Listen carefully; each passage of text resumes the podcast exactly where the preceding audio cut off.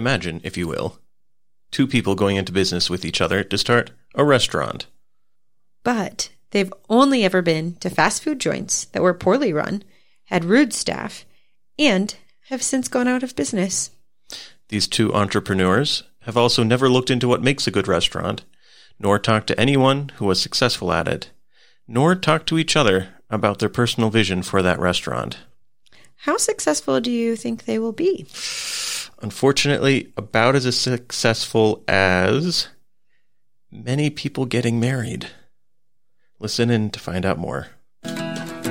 Welcome to a word from our outpost, with Joseph and Crystal Gruber. a podcast for Catholic disciples who are wrestling to be missionary minded in their normal everyday lives. In the name of the Father, and of the Son, and of the Holy Spirit, amen. Direct, O Lord, our actions by thy holy inspiration, and carry them on by thy gracious assistance, that every word and work of ours may begin in thee, and by thee be happily ended. Amen. In the name of the Father, and of the Son, and of the Holy Spirit. Amen. Amen. Catholic Marriage and Apostolic Life, Part 2. Yeah. And I think this is kind of a tough one because we're going to talk about why marriage can be crappy. Yeah, specifically things that might choke off apostolic life from existing or being as fruitful as it could be. And I mean, I think we painted a bit of a dire picture in our little intro. That was like a worst case scenario. But when when apostolic life is being choked out, that like apostolic life is born out of a shared, beautiful, abundant life. So if apostolic life is being choked out, that means there there, there isn't a shared vision and mission. There isn't a shared, beautiful, abundant life. Yeah, and the idea of a restaurant, I think, is kind of key, right? the The restaurant doesn't exist for itself; it exists for the community. Um, it doesn't exist only for itself; it exists for the community. And to see that marriage also doesn't exist just for itself, but it exists for the community. Yeah, and I also like this analogy because if if we did want to go start a business, I think most people would realize if you wanted to open a restaurant, you would need to do a lot of research. There would definitely be skills that we do not yet have that we would need to obtain, that we would need to learn and to practice before opening a restaurant if we wanted to have any hope of that restaurant being good and staying open. And yet, why is it that we don't think that marriage requires at least that much, if not more, um, skill skill sets? Skill sets. Yeah, and to see that the preparation actually was a lifelong preparation. It included all of the experiences of the people in restaurants throughout their lives. And if they've only seen poorly run, horrible restaurants. So I, I think it's fair to talk a little bit about marriage preparation and to understand it in a fuller light than often is talked about in the Catholic Church. Yeah, so so most of the time when people hear the words marriage preparation, what I used to think and what most people I've talked to recently think about is they think about I've gotten engaged and to be able to be allowed to be married in this church, I have to go through these certain preparatory steps with this person. And that is one phase of marriage preparation, which is called immediate marriage preparation. There are actually four phases that the Catholic Church asks Well, three set for sure, and then one uh, strongly recommends. Right. Yeah. So let's talk about the other phases briefly. Yeah, real brief. Uh, the the first kind of preparation is the remote prepar- preparation, the preparation that comes by being born into a family, by being in a community made up of families, where the individual has opportunities to encounter other people, other families, and to see them, um, the ins and outs, the dynamics, and to be uh, enculturated in family life. Like this prepares the heart. Um, you know, we we talked last episode about how the family prepares the heart. You know, when the parents love God and love each other, that is instilling in the children what they need to live a good Christian life and an apostolic life. Um, but it's also giving them an example of particularly marital life. And so that is a kind of preparation that statistically speaking, uh, people are getting less and less of. Um, and, and, and often like a mixed bag, right? You know, even if we come from a whole family, uh, how many families do we know that had uh, divorce in the background, um, or other kinds of dysfunction in the background, or you know, sometimes you know maybe we come from uh, some sort of dysfunction, but we did know other families growing up that weren't dysfunctional in that way. Uh, so you could have like a patchwork quilt of, well, that family across the street had that dysfunction, which we don't have, but we have this dysfunction that they do ha- that they don't have. Mm-hmm. Um, but we can see like, okay, there people are building a picture of what marriage is and what it's for from the moment they're they're uh, welcomed into the family. Yeah. And then the next phase of marriage preparation begins when we start to be interested in dating and being married ourselves, but have not yet chosen a particular person to marry. So this is that proximate marriage preparation where this is the phase where we should be learning how to date. How do we pursue romantic interest in a way that is virtuous and healthy? Um, and again, this is something that um, is is seemingly less and less available. Um, I rem- when we first started serving as missionaries on campus, we would ask people where they learned to date, and they would say Boy Meets World, the television show. They'd have to do some thinking 1st mm-hmm. but oftentimes Boy Meets World was the example. And but as we stayed on campus for many years, towards the tail end of our time on campus, people just didn't have an answer. They just looked at us cross-eyed, like the question we were asking didn't make sense. And so if we don't learn how to date properly, then learning how to then how we go about choosing our spouse is going to be terribly overwhelming. And how we relate to the opposite sex is going to be totally strange and foreign. Like, oh, I'm supposed to discern living with somebody of the opposite sex, but I have this vague notion from different media avenues that the thing that I should do when I'm alone with someone of the opposite sex is to make out with them feverishly. Right? Like that that's an odd sort of dynamic to try to project into the future for decades. Okay, we're going to live together and that's my picture of what we'll be doing for 50 years. Weird, right? Like certainly um not a realistic picture of marital life and not a helpful picture for how to relate to, to men and women prior to getting married uh, as well, right? Yeah. Just just not good preparation. Okay, so we've identified that we've most of us probably received mm, at best pretty okay remote formation, um, but we all probably maybe uh, maybe yeah, like I said, at best. Um, most likely zero or not good proximate formation. Our immediate formation, which I mentioned earlier, is that form that that marriage prep that we receive with a particular person um, varies in degrees again from from terrible to pretty okay. Um, and, and, this one's tricky because a lot of times um, dioceses or parishes are trying to make up for all the formation that didn't happen in the remote and the proximate yeah, when they when they have couples coming in who say, "Yeah, we're living together, we own a house together, we have a dog together," um, now teach us about what human sexuality is all about. Like, huh? This feels like a lesson that could have come earlier in your relationship in a more fruitful time. Mm-hmm. Like maybe the time was sooner.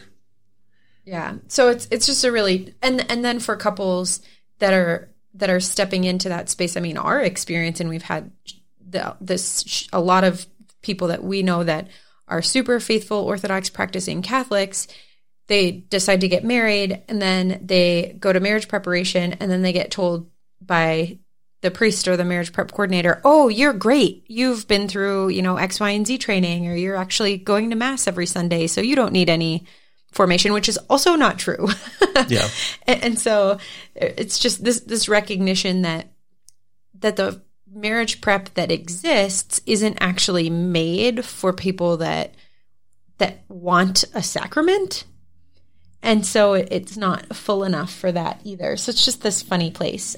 So if people are feeling bad from last episode, like, oh, my family isn't, you know, this flowering tree where all of the birds of community can come and rest, um, or we're not, you know, successfully converting people by the dozens in our community, or I'm not, we're not making opportunities at our kids' little league game to uh, get to know other parents, and we feel horrible. Um, some of this, it's because we, we actually haven't been well formed. Um, so it, it's probably not our fault. It, it does become our problem though when we recognize it. And so that's the thing. We're, we're not going to talk too much about resolving these problems in this podcast episode. That's what the next episode, we'll, we'll talk about, uh, things to do, but we wanted to outline, uh, the likely the source of the problems, right? Like if during puberty people are taught nothing about their sexuality. And in order to find out about uh, this whole like oh i have this rush of hormones what ought i to do? Um, and nobody is there to guide them. Nobody is there to instruct them. Nobody is there to propose a more beautiful path. Uh, to say that we have a generation of men and now women who are uh, wounded and burdened by uh, addictions to pornography and to masturbation and um, have just very distorted notions of sexuality, uh, we can understand that a little bit more. We can see, okay, maybe some proximate formation would have been helpful. And and this is the so those are the three formal phases of formation that the church says that that we actually need. Um, And then John Paul II in Familiaris Consortio, paragraph 69, I believe. I think 66 is where he talks about remote, um, proximate, and immediate preparation. And then in, in a couple of paragraphs later, he, he talks about how the church actually should be continuing to encourage and form newly married couples for the first few years. And that one was interesting because he's like, you know, other married couples should step in and take them under their wing. Um, you know, go and do that. Other more experienced married couples. And just, you know, w- what we've been seeing is that that's not commonly what is done. What is commonly done is you got married. Hooray. Now go and flounder.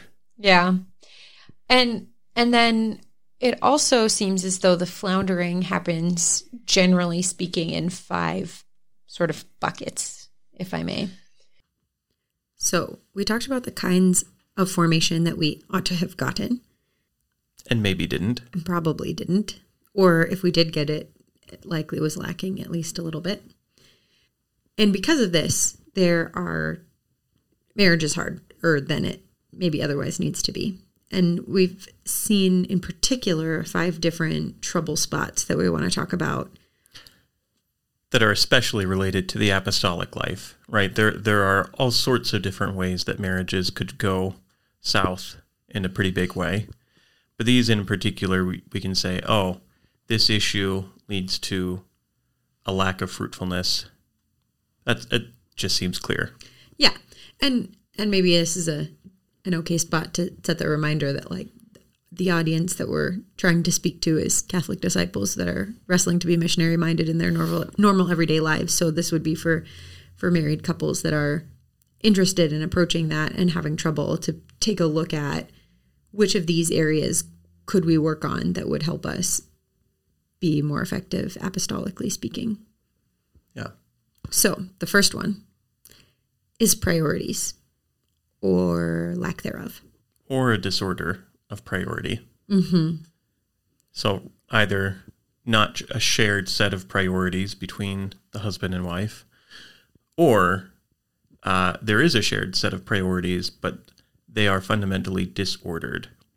So things that are less important are made more important, and things that are more important are relegated to the back burner or off the off the stove entirely. So we see this sort of stereotypically in American culture with the sports culture where people don't go to mass on Sundays because they have sports practice and the likes. And so this is clearly going to hinder one's ability to have an apostolic missionary life. Yeah, if people cut themselves off from the source and summit of the Christian life, it sort of makes sense that downriver there wouldn't be any fruitfulness. Yeah. Like there's this stream in Ezekiel where comes from the temple and everywhere that it waters the trees are, you know, give their fruit in season and out and their leaves are medicine. Uh, but if there's no if they're not building on the stream, if they're not planting on the stream, there's not going to be so much fruit. Yeah. So another one that's a little bit uh, challenging, I suppose, is contraception. If if there's not an openness to life because a couple is purposefully cutting off their ability to procreate, again, purposefully, intentionally, with the use of something contrary to conceiving, um, something that cuts off an act. So we're not talking about like avoiding pregnancy by not having an act, but rather the use of hormonal birth control or um, having some sort of sterilization procedure done. This is a disordered priority. This is saying that our sex life is more important than our faith or our future children, and it's acting against how God created our bodies to work. And and And how he created marriage to work, right? If marriage is ordered toward new life and we say no, thank you, we're fine with old life, that that's actually closing us off to grace. Um, both the sanctifying grace individually, but also the grace of the sacrament of, of matrimony. So that's that's a pretty pretty big deal to have that priority disordered and to still want to be apostolic. Yes. Now, it's a topic that I'm really interested in and fascinated by, and we could probably record an entire podcast on that alone. So I'm gonna I'm gonna let it lie there Well done. for now Well done, Crystal. and move on. I don't know if I've ever done that. I want to keep podcasting with you. Oh, I like saving material for later. wow. What I like podcasting with you too. look at that. All right, so another trouble spot. of which, friendship, friends, again, or lack thereof, um, or a lack of understanding about what true friendship is. I think I think people desire to have better, deeper friendships, but there's a lack of understanding about what that means and how to go about it. yeah, and so this can come about a couple of different ways it might manifest, right? We can see, you know, I'm on mission, and that's totally divorced from any kind of real friendship. So, right, people in front of me are a project, not a relationship to enter into, right? Or I'm excusing myself from uh, these relationships so that you know I'm I'm just getting out of the way of Jesus. You know, I'm just letting Jesus do His thing, and and not actually engaging as a friend would in the life of another. Um, so that that would hinder any apostolic life, but in particular in marriage, uh, to not have other friends other than the spouse, or even worse, to not even have the spouse as friend, is going to cut off uh, joy, right? Like you can have all the virtues you want, and, if if if I have all the virtues, but I lack friendship, I, I will not have real joy. Uh, and there's nothing apostolic about a joyless person. Yeah. Yeah. And and I think that we are made for relationship. And and we are ultimately we're made for that relationship with Jesus. And and we ultimately need that to be the most important relationship. But but that's going to be made richer and made better through relationships with people that are in our life. And and so those those friendships are important not only for like apostolically speaking, you can't actually evangelize if you don't have a real friendship in in a truly authentic way that's really actually going to bring them to Christ. Um, but also within that spousal relationship, that that friendship is what makes the marriage attractive. Yeah. Yeah. When we're living out marriage well, it's attractive, I hope. When we're not, it, it is not attractive. Yeah. When I'm not being a true friend to you, But Yeah, and so I, I guess where I was trying to go with all that is there there is something inherently evangelical in seeing authentic friends whose friendship is based on Christ. sounds reasonable. Yeah, so the lack thereof is hindering to the apostolic, apostolic life. Okay, number three. I this one, I, I like this one. I mean, I don't like it at all, but it's a fun one to counteract. Fakery. Did you say fakery? I said fakery. Did we make up a word for this podcast? Maybe. So not being authentic, not being really uh, real, right? To, to to emphasize the seeming over the being, mm-hmm. right? That line from Hamlet, you know, I know not seems, Madame. Um, it's a oh, when Kenneth Branagh delivers that line, it's just chilling. Like, oh, you've been deeply pondering being for a while, and then your mom makes this passing comment, and it cuts you, and you want her to know exactly how much it cut you, because you're not seeming, you're being, or are you, Hamlet? Who even knows? But, and this one's interesting because I think oftentimes when a couple gets married in the church and is faithful and practicing and, and wants to have a good sacramental marriage, there's a fear of sharing the challenges because there's a fear of feeling like you're not good enough or people thinking that you you're not actually into the sacrament or you don't like marriage and things like this. And and so then there's this faking it that, that happens this pretending to like it or um or even just sort of this like oh well we're we're dedicated to the sacrament um but there's like not again there, there's a lack of joy because it's just sort of pre- going through the motions Yeah, and this this is linked to the lack of true friends, right? Not being able to be vulnerable with other people. Um, but this is more like on a larger scale, wanting to always present, you know, the Instagram Instagram perfect family, rather than allowing people into the mess of our lives. Mm-hmm. And it's difficult because if it's a mess, therefore it's not complete, and if it's not complete, uh, there's a chance that there's going to be even more failure along the way. But there's also the opportunity for other people to step in and collaborate. And this one's interesting because it it requires intention and it requires thoughtfulness. Like to be authentic and real requires knowing what you're going after and what you're aiming for. And to share your failures means that you were trying to do something. And and so that's another piece of the puzzle. Like sometimes the fakery isn't sort of like an intentional lie. A lot of times I think it's just a mucking about and not really being sure. So the real problem with the fakery preventing the apostolic life from flourishing is that it gives a model that is unrealistic and inimitable because it's not real. Like we can't imitate what isn't real. Uh, so when we're talking to people and, and interacting with them, um, living life with them, and we're always presenting a facade, and they're like, "Oh, I'm really attracted to that facade," but I can't do that.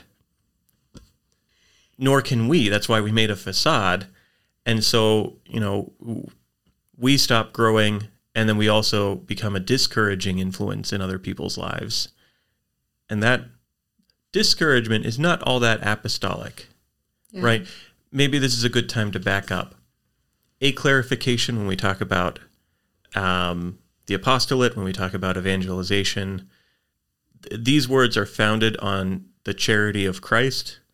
So if anytime we're talking about apostolic activity or evangelization, and we couldn't pretty much just as easily talk about loving them truly with the love of Jesus Christ, then we're off a little bit, right? Yes. I thought that was a good clarification. Yeah, no, I think it's it's an important one. I also think it's an interesting lead in to the next point. Oh, look at that. Another hindrance to having an apostolic marriage, um, apostolically oriented marriage, is not being equally yoked with your spouse. And this is an instance where one spouse may actually need to have that love and charity of Christ in a particular way for their spouse before they're able as spouses to look outward. Um, so if you're not both on mission together, you can't be on mission together. This one's, I think, a little more. I don't know that it requires much more explanation than that. Yeah, not equally yoked. Thinking about two oxen joined by a yoke in a field.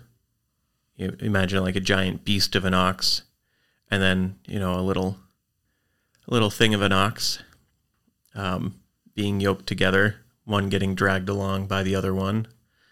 Um, or yeah, I think the image is pretty self-explanatory, but I just wanted to trot it out there for a moment. Thanks. You're welcome. So, one of the things that happens when partners are not equally yoked, I think, brings us to this last point that we wanted to talk about, which is avoidance. Bum bum bum. So this is interesting, right? Because this is uh there's a uh mm, a sort of trope about men going to work and working longer and longer hours that when they go to their job they dive in deep because they know what they're doing and they know why they're doing it and they know how to get better and they're in an environment where other people know what they're doing and know why they're doing it and can help them get better. And when they come home, Those aren't true anymore.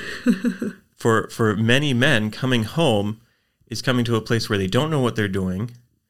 They don't other people don't know what they're doing. They don't know why they're doing what they're doing and they have no idea how to get better. And so sort of excusably or at least understandably maybe uh, men will avoid being home so that they can be within their comfort zone.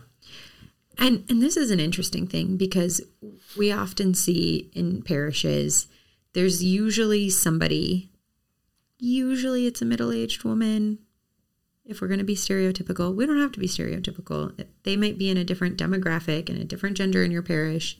However, there's usually somebody that's at Somebody's and often somebody's who's at everything. And they help with everything and they help with the setup and they help with the teardown and they come to make the coffee and they always bring the things. And sometimes it's not because they're super helpful and super evangelical. I mean i mean they may be that. But sometimes it's because there's something going on at home that they don't want to be there for. And there's this avoidance of home. And that is Yeah. a that's actually going to hinder that person's ability to live the fullest apostolic life that the lord is calling them to. Yeah, just as mm, uh, people may justify going to work long hours because they can do what they know. It's very easy to just justify going to church. And to do churchy things and to think that that's actually what Jesus is calling us to. Uh, And not that going to work or going to church are bad things at all, but if there is clear avoidance happening, it will inhibit the fullness of your call at church or at work. and we're not making light of the things that might be avoided, right? It could span anything from "Oh, I'm just a little clueless about being at home, so I'd rather not be there, or you know, something awkward happened in our relationship a couple years back, and we haven't really uh, come to terms with that, but you know, we get by. Anywhere to that, Could be something really terrible that, Right. that is actually, it, it might not actually be safe to be at home or something like that. Um, in which case, and, and so we don't, we don't mean to make these statements as like a judgment of that. But I, I think it's clear to see how if there was something that awful going on at home, it, it may be wise to remove yourself from that home situation. However, that is also very clearly going to hinder your your apostolic efforts. Um, yeah, No. taking steps to address problems is a good and healthy thing, even if the partner isn't a good and healthy person. Um, not taking steps to grow and to to live out marriage as best as we're able, uh, that is going to be a hindrance because marriage comes before uh, reaching out to other people. And if we say, no, no, I'll just reach out to other people all the live long day, and I'm not going to focus any time on the one person that I made a vow to spend the rest of my life to love and to cherish and to try to help them get to heaven that that's disordered and it, it will not bear the the kind of fruit that There will be a lack. there, there will be a lack there will probably still be some fruit right? Probably tremendous fruit for some people. Uh, but what we're saying is it's a disorder that needs to be addressed. So these are issues right? Um, avoiding the home and the marriage having partners not equally yoked fakery in public a lack of true friends either both within the marriage and outside of the marriage and just disordered priorities or a lack of shared priorities all of these things i think it's pretty clear these are going to get in the way of living out a fully apostolic life as a catholic married couple And a lot of the times we're struggling with these because we weren't prop- properly formed. right So it's not it's not a matter of blame, it's not a matter of feeling like something's our fault. It's a matter of realizing I wasn't properly formed. I do have lack in these areas, but we can get properly formed. But this is the depressing podcast and our next one will be the one about how to how to approach these things. maybe a, a, quick story or two as we wrap up if that's all right Sure. um, like we have not been the ideal couple all the many years that we've been married. um, and we've had, you know, uh, priorities out of whack. Um, I think, especially my first year or two as a married man, I was still living life very much more like a bachelor, in part because I didn't know what a good husband ought to be doing. Um, and so I was like, well, I know what I'm doing in my work, so I better keep doing my work as much as I can, because at least there I'm noticed and appreciated, and I have ideas of how I can get better And you can measure your success. in some way, shape, or form. And when I realized, oh, that that's actually not only uh, hindering the work that I'm doing, it's also hurting my wife and hurting me. Like that was a huge wake up call. I don't know if I've always responded to that wake up call correctly. It's sort of like the alarm clock in the morning. Do I get up because of the alarm clock? Yes. Do I get up right away? Ugh. I offer that example because no marriage is perfect. Marriages can get better. They're not going to get better if we're not actually addressing the problems. And and I think that's where well, I keep calling this the depressing episode because it's all talking about the problems. It's actually really helpful to be able to identify and name the problem because then you know where you need to get better and what skills you need to gain. If you don't actually if you just feel crappy all the time, it's harder to, it's hard to get better. If you realize, "Oh, we totally are faking it every time we leave the house." You can do something about that. And that's what we're going to talk about next week. Yeah, next week. Would you pray us out? In the name of the Father, and the Son, and of the Holy Spirit. Amen. Heavenly Father, thank you for sending your Son to redeem us because we fail lots and we need help. I pray for Joseph and I, and pray for our listeners that we would um, be able to be honest with ourselves and each other about where we can grow and become stronger in our marriages. And we ask all this in your holy name. Amen. Amen. Name of the Father and the Son and the Holy Spirit. Amen.